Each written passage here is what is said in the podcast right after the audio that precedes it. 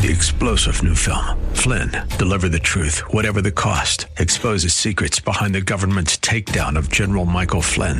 Flynn knew what the intel world had been up to. He ordered the first audit of the use of contractors. This set off alarm bells. He told the truth. He was the most dangerous person for Donald Trump to hire. They had to get rid of Flynn.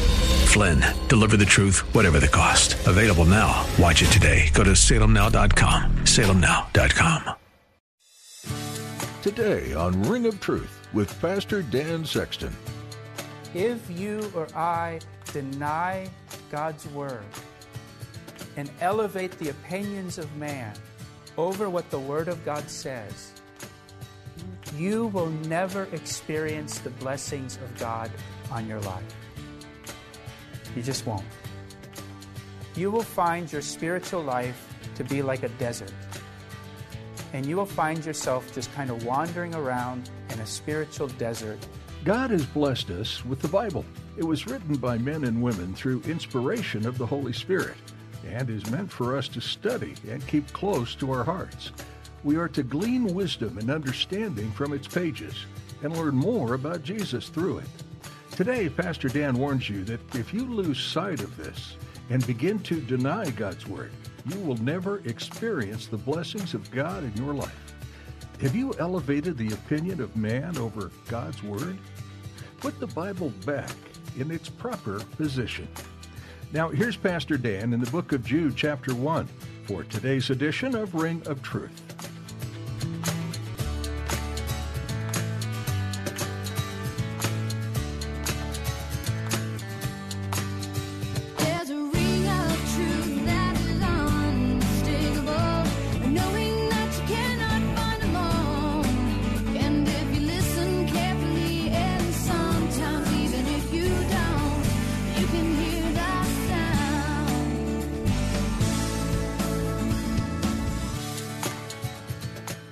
Want to remind you, though you once knew this, that the Lord, having saved the people out of the land of Egypt, afterward destroyed those who did not believe. This is referring back to Numbers chapter 13 and 14, if you're taking notes. God brought the children of Israel out of Egypt. He delivered them miraculously. He brought them through the desert miraculously. He provided for them miraculously while they were in the desert. He led them miraculously.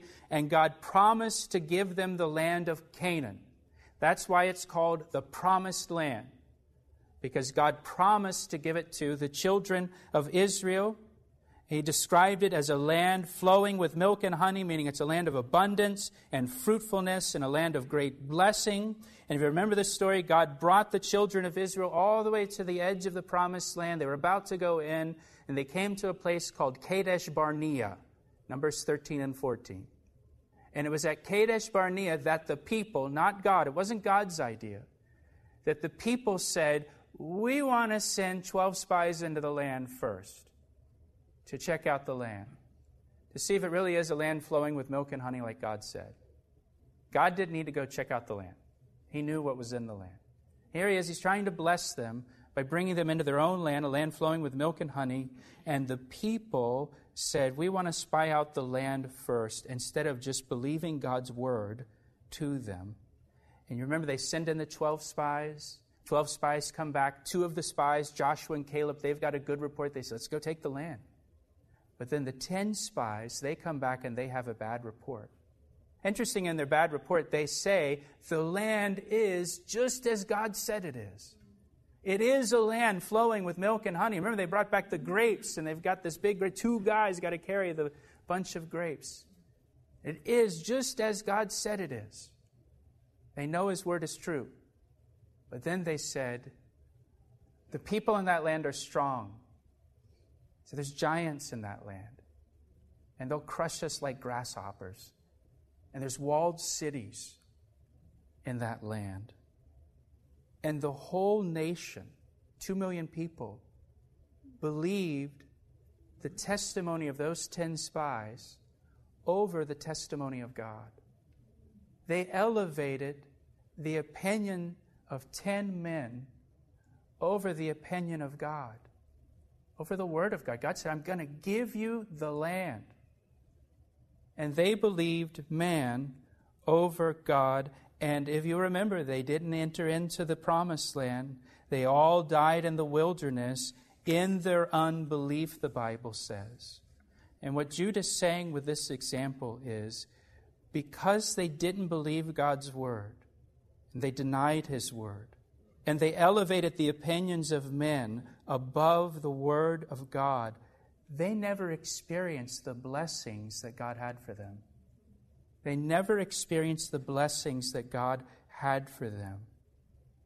If you or I deny God's word and elevate the opinions of man over what the word of God says, you will never experience the blessings of God on your life. You just won't. You will find your spiritual life to be like a desert and you will find yourself just kind of wandering around in a spiritual desert in circles, going nowhere. And you will never experience the blessing of God or the abundant life in Christ that Jesus Christ promises to every believer. And Jude says to us, he says, hey, look at the history. Go back and read your history book. Go back and read your Old Testament. The second example from the Old Testament, verse 6 And the angels who did not keep their proper domain but left their own abode, he has reserved in everlasting chains under darkness for the judgment of the great day. Now, there's a couple possibilities of what this refers to. Some think it refers to the Genesis chapter 6. I think it seems to refer to the fall of Satan from heaven. Uh, Luke chapter 10, verse 18, Jesus uh, refers to the fall of Satan from heaven, saying, I saw Satan as lightning fall from heaven. Uh, the Bible uh, shows us that Satan was once an angelic being in heaven serving God, but then he rebelled against God. He rebelled against God's authority. He exalted himself. And that's described in Isaiah chapter 14, verses 12 to 14, if you want to look it up later. But it's there where Satan, or Lucifer as he's called there, he exalts himself and he says, I will be the Most High. He already had an exalted position as an angel, as an angelic being in heaven, but he wanted the Most High position. That wasn't good enough for him. And so he exalted himself. And he wanted to exalt himself above God. And we're told in Revelation chapter 12, verse 4, again, we can't turn there right now, but we want to write that down that when Satan fell, one third of the angels rebelled with him against God and against God's authority. That's where the demons came from. That's what verse 6 is referring to when it says they did not keep their properest domain that God had given them, but they left their own abode. And then it says in verse 6 And now he has reserved an everlasting change, chains under darkness for the judgment of the great day. By not keeping their proper domain, their God given place, they are now in chains, awaiting judgment. What's the lesson there? What's the lesson for us with this second example? Rebelling against God's authority does not lead to freedom. Rebelling against God's authority, it does not lead to freedom, it leads to bondage. The world tells you that you can just, you know, pursue your whatever you want to pursue and you're free. But what the Bible tells us and what reality tells us is that rebelling against God's authority does not lead to freedom, it leads to bondage. It's a lie that you can live however you want and experience true freedom and true fulfillment. Just read the book of Ecclesiastes. In Ecclesiastes, Solomon, he went out and he experienced all that this world has to offer. I mean, just off the charts. Everything imaginable under the sun, he experienced it, and he said it left him feeling empty and frustrated in his life until he came back to God. Until he came back to God. True freedom and fulfillment comes through obeying God and submitting to his authority over your life as your creator, as your Father in heaven, and staying in your proper domain, so to speak, being what God made you to be you were created for His pleasure, having a relationship with Him, walking in His ways. That's where you find freedom, and that's where you find fulfillment.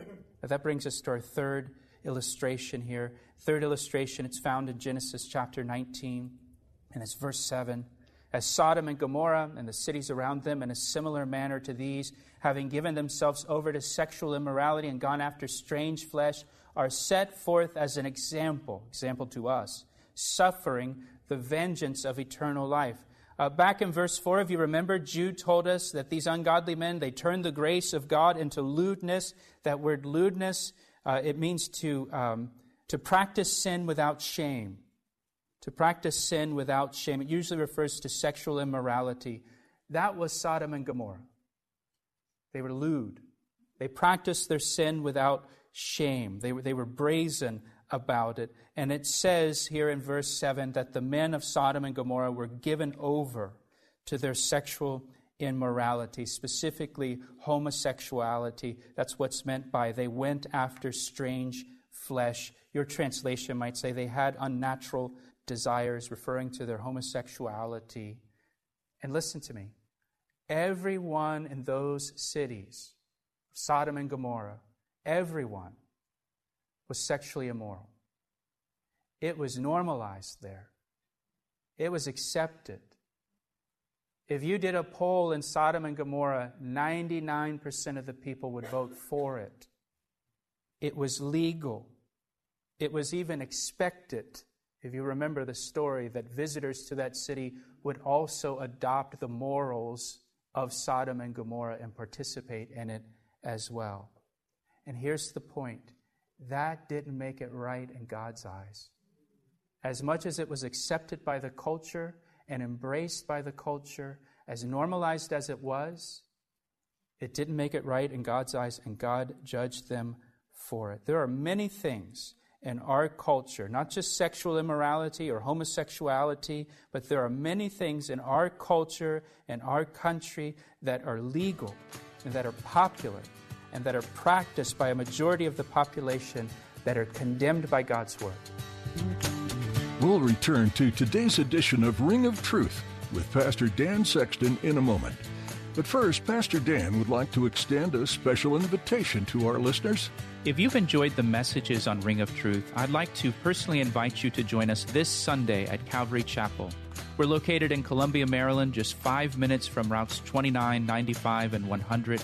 I'd love for you to come be part of our time of worship and Bible study this weekend at 9 or 11 a.m. I always enjoy meeting listeners of Ring of Truth, so please be sure to introduce yourself to me after church. To find out more information and to get directions, visit our website at calvaryec.com. Thanks, Pastor Dan. That website again is calvaryec.com. We look forward to seeing you. Now, back to today's message. God will judge people for those things. And God is not going to judge people according to the laws of the United States of America. And God's not going to judge people according to popular opinion or what's accepted in the culture. He's going to judge according to his word. And what's the lesson here with Sodom and Gomorrah? What's Jude's lesson for us? The lesson is if we turn God's grace into a license for sin, God's going to judge the sin. Even if we chalk it up to grace and say, yeah, but I, I, I prayed to receive Christ and I believe in Jesus and He understands and He accepts me. Paul says, Don't be deceived.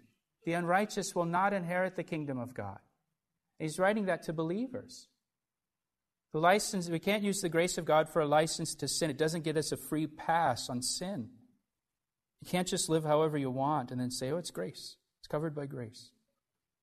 Likewise, verse 8 all these dreamers, he calls them dreamers. He's saying they're dreaming. They're dreaming if they think they can live however they want and God accepts it, or they're dreaming if they think they can just reject the parts of God's truth that they don't agree with. They're dreaming. Likewise, all these dreamers defile the flesh. They reject authority. They speak evil of dignitaries. Yet Michael, the archangel, in contending with the devil when he disputed about the body of Moses, dared not bring against him a reviling accusation, but said, the Lord rebuke you, but these speak evil of whatever they do not know. He said, verse 6 they don't even know what they're talking about. And whatever they know naturally, like brute beasts, in these things they corrupt themselves. I don't know if you notice here, but Jude really likes to use some obscure passages out of the Old Testament here. Some of these you're reading, you think, what is he even talking about here? This verse 9 is referring back to Deuteronomy 34 6 when Moses died and his body was buried in Moab uh, in an undisclosed location so that the people of Israel wouldn't uh, turn it into a place of idolatrous worship or begin to worship his bones as relics and turn it into idolatry. And, and apparently, God assigned Michael the archangel the job of uh, burying the bones of, of Moses in an undisclosed location, and the devil disputed for those bones because the devil wants people to turn to idolatry. That's what's being referred to here in verse 9. And, and the point that he's making here, he says in verse 8 that these ungodly men, they speak evil of dignitaries. You know, they, they speak evil of the apostles, the leaders in the church. They're distant on the apostles. And, and he says here, Michael the archangel didn't even speak disrespectfully to the devil, right? He, he said, The Lord rebuke you. He says these ungodly men, they speak disrespectfully to, to God's leaders. And the church, he says in verse 10, they're ruled by their flesh they're like animals. Just whatever their flesh desires, that's what they're pursuing. Our final three Old Testament examples here. Verse 11 Woe to them, for they have gone in the way of Cain, they have run greedily in the error of Balaam for profit, and they perished in the rebellion of Korah. So, first, the way of Cain. What is the way of Cain? This is Genesis chapter 4. If you remember the story, Cain and Abel, they both brought an offering to God, to the Lord. Cain brought an offering of crops, Abel brought an animal sacrifice. Cain's offering was rejected by God, Abel's offering was accepted. The way of Cain is trying to worship God on your own terms. That's what Cain did. God, at some point, told them that they're to bring an animal sacrifice as an offering, but he chose not to do that. He decided to bring crops. And he was trying to worship God on his own terms. That's what the way of Cain is. Instead of worshiping God according to God's terms, it's trying to worship God according to your own terms, and God doesn't receive it. God rejects it. We don't make up the rules, God does and we have to play by his rules. And these false teachers that Jude warns about, they were essentially saying that you, you can make up your own terms in your relationship with God. That you're the one who decides. And, and again, you can live how you want and be a believer and still have a relationship with God, and you can have this lifestyle or live in this lifestyle of sin and embrace the parts of the Bible that you like and agree with, and just ignore the parts of the Bible that you don't really agree with. And God accepts you and that's you making your own terms. And what Jude says here is that's not true. God doesn't accept that. Just take a look at Cain. Next, there's the error of Balaam. Error of Balaam. That's in Numbers chapter 22. Uh, Balaam was a prophet of God. And then the king of Moab, he was, he was fearful of the children of Israel because they were so great in number. And the king of Moab came to him and offered Balaam a large sum of money if he would declare a curse upon the children of Israel, upon God's people. And Balaam prayed about it and asked God, and God told him not to do it. And Balaam did it anyways because he was greedy. That's what it's talking about here the, the greedily and the error of Balaam for profit. He wanted the money.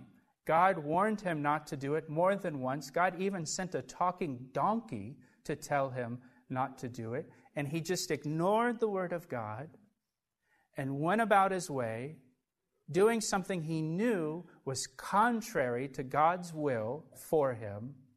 And he hoped that God would bless it and fulfill his wish of declaring this curse upon the children of Israel. And of course, it didn't work. It Didn't work for Balaam. He wasn't successful. So, what's the error of Balaam? Balaam ignored the word of God to satisfy his own desires. Balaam ignored the word of God to satisfy his own desires, to satisfy his own greed, and he thought God would bless him in spite of him ignoring God's word. And God didn't. And again, that's the lesson for us. If, you, if you engage in something that you know is against the will of God, is clearly against His word, and yet you think that God is still going to just bless your life and have His hand of blessing upon you, Jude would say to you, take a look at Balaam. It didn't work out for Balaam that way. Final Old Testament example the rebellion of Korah, maybe the best example. Save the best for last for you. This is from Numbers chapter 16. Korah was a Levite, uh, so he had a, a, a God designated place of service. But then Korah led a rebellion against the leadership of Moses and Aaron. And he gathered a group of people to himself that rebelled against Moses and Aaron and didn't like Moses and Aaron being the leaders over Israel and accused them of taking this responsibility on themselves, when really it's God who appointed Moses and Aaron to be the leaders of Israel. So really, Korah rebelled against God's authority, God's order, God given authority. And Korah rebelled, and if you know the story, you know what happened.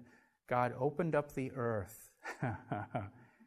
he opened up the earth and swallowed Korah and all those that were with them and all of their stuff and had the earth just close in over top of him, and Korah just disappeared. Isn't that awesome? And I remember the first time I read that in the Bible. God will deal with the Korahs in your life if you let him. You know, when, when Korah challenged the, the leadership of Moses, you know what it says Moses did? He fell on his face before the Lord. And if you do that with the Korahs in your life, God will make them just disappear.